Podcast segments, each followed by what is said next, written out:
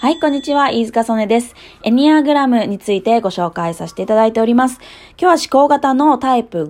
6、7についてご紹介したいんですけれども、はい、タイプ5番がどういう人なのかということなんですが、本能感情思考の中でも思考型は表情筋が一番硬いですとお伝えしてます。その中でもまた特に硬いのがこのタイプ5番の方の特徴ですね。要するに自分自身の感情表現が素直に顔に出る、えー、タイプではないということなんですが、要するに自分自身のことも、えー、周りのことも常に客観視をして、情報を常にじゅあの収集したい、集めたいというタイプがこのタイプ5の特徴になります。なので自分の中はもうゼロであって、それをどんどん補っていくかのように知識や情報をインプットしていく。なので、あの、インプットがすごく得意で好きなタイプではあるんですけども、あの、どんどんどんどん情報を取り入れても、なかなか、あの、自分の納得いく100%の情報、知識にはなりません。なので、アウトプットにはすごく勇気がいったりとか、自信がないと、あの、できないことだと思ってしまっているというのがこのタイプ5の特徴にあります。ですけれども、あの、結構つついてみるといろんな情報だったりとか、あの、考えだったりとか、あの、何かしらすごく経験を持っていたりとかするんですけれども、つついてみないとなかなか出してくれない。そして意外と、あの、一般よりも優れていたりっていう方がすごく多いですね。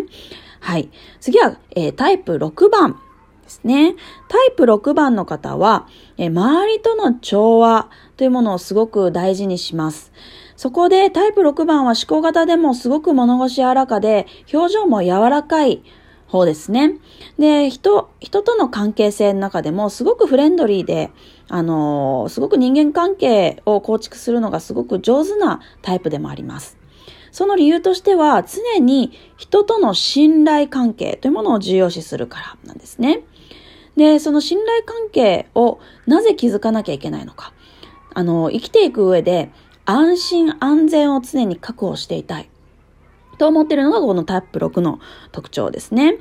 なので、安心安全の上でということなので、やはりこの自分の、あの、冒頭にお伝えした意見というものをしっかりと持っていても、あの、多数決の中でも少数派の意見だったとしても、なかなか、あの、少数派だったらあんまり発言ができなかったり、みんなが賛成ですって手を挙げてる中で、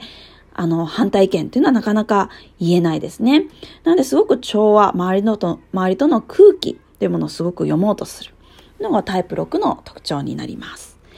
次はタイプ7番についてなんですけれども、タイプ7番はですね、はい、思考型のタイプ5番とは、えー、真逆です。インプットしたいと思っているタイプ5とは逆で、次はアウトプットにすごく、えー、力を注ぐのがこのタイプ7番ですね。ある程度の情報は6割、7割インプットすることによって、器用にアウトプットしていきます。なので、情報発信能力も高いと言われているのがこのタイプ7番なんですけども、その理由としてはですね、やはり常にこの人気者で注目を浴びていたい。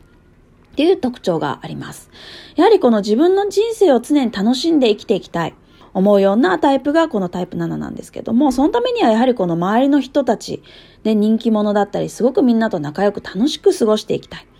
ですね。あの、すごく明るくて元気な、えー、イメージもあるんですけれども、この方も思考型です。すごく面白いことを言って明るくて元気なんですが、表情は実は硬いんですよね。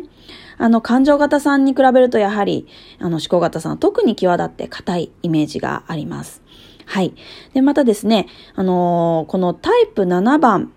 はですね、6番、5番に比べて、あの、すごくこう明るくて情報発信能力が高いんですけれども、すごく、えー、リスクヘッジというものも重要視します。常にリスクを考えた上で行動、発言をしている。そしてこの思考型全員共通点としては、物事に対してすごい言葉をすごく重要視します。なので、あの、言葉への執着っていうのもあるのが、この思考型の3者、えー、3タイプ共通の、えー、部分ですね。はい。今日は思考型についてご紹介したんですが、さて、皆さん9つのタイプ聞いた上で自分自身はどれなんだろう？そし、もしくは、えー、タイプによってはすぐ自分が見つけられるタイプの方もいらっしゃいます。または、これもこれも自分っぽいなと。もっと言うならば全部自分っぽい。いや、よく考えるとどれも自分じゃないかもしれない。もう延々と悩んでしまうような性格タイプの方もいらっしゃいます。そしてもう一タイプとしては、いや、わかるけど、自分はこのタイプなんだろうなってわかるけど、疑って仕方がない。ずっと疑いを持っているタイプ。大きく分けてこの3タイプ、このエニアグラムのですね、まあ、診断だったりとか、えー、この講座を受けていく中で自分がどの性格なんだろうって悩んでる、えー、特徴としてこの大きくこの3タイプに分かれます。はい。もしこの3タイプの中で自分自身がまだまだわからない、えー、絶対的に自分はこれだな。いや、ちょっともう少し調べてみないとどれかって確証を出せないなとかですね。はい。あの、プロとの相互確認が確実な診断となります。で、そのプロとの相互確認は、あの、私自身も、えー、そういった相互確認を行ってるんですけども、あなたはこの性格ですねと、えー、言い切ってこう決めつけたりはしません。どちらかというと、学んでいただきながら、ご自身で腑に落ちるまで、えー、一緒に学んでいく。というのが、えー、的確な、正確な、えー、診断のやり方ですね。はい。ぜひ、興味ある方はですね、ご自身の性格、もしくはこのエニアグラムについて深く学んでみたいという方は、えー、講座を開講しております。ぜひ、あの、私のですね、インスタグラムで、えーえ、ご予約サイトを、え、リンクを貼っておりますので、そちらから、えー、ぜひ DM もしくはご予約お待ちしております。飯塚曽根でした。